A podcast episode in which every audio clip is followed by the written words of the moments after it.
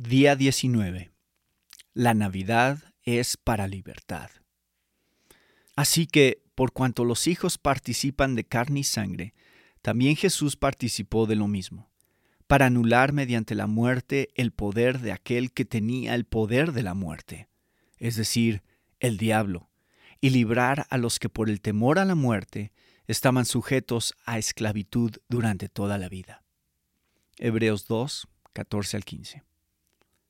Jesús se hizo hombre porque era necesaria la muerte de un hombre que fuera más que hombre. En la encarnación, Dios mismo se hizo prisionero para la pena de muerte. Cristo no corrió ningún riesgo de muerte. Él escogió la muerte. Él la abrazó.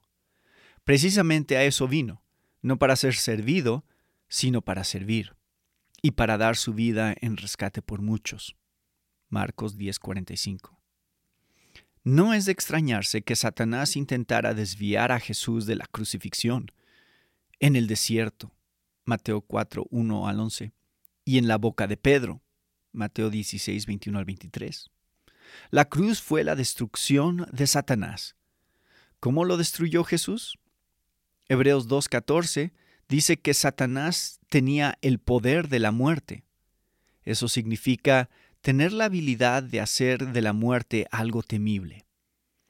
El poder de la muerte es el poder que sujeta a los hombres a esclavitud a través del miedo a la muerte. Es el poder para mantener a los hombres en pecado, de manera que esa muerte se presente como algo espantoso.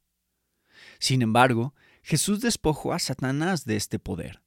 Lo desarmó forjó para nosotros una coraza de justicia que nos hace inmunes a la condenación del diablo. ¿Cómo lo hizo? Por medio de su muerte, Jesús borró todos nuestros pecados. Una persona sin pecado no puede ser condenada por Satanás.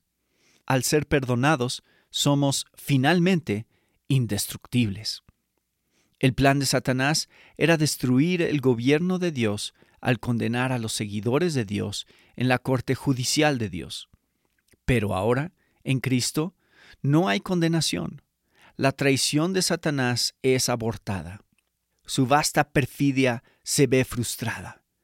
Que muestre su vigor, Satán y su furor. Dañarnos no podrá, pues condenado es ya. La cruz lo atravesó y pronto estará dando su último suspiro. La Navidad es para libertad, libertad del temor de la muerte.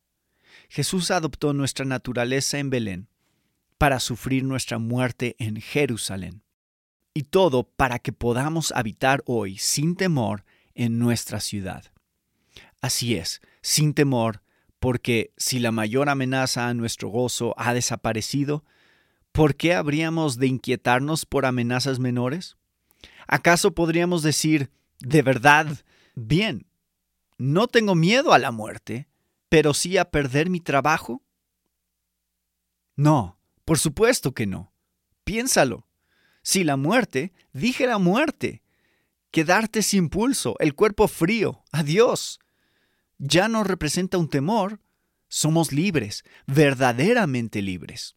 Libres para asumir cualquier riesgo bajo el sol por causa de Cristo y por amor no más esclavitud a la ansiedad.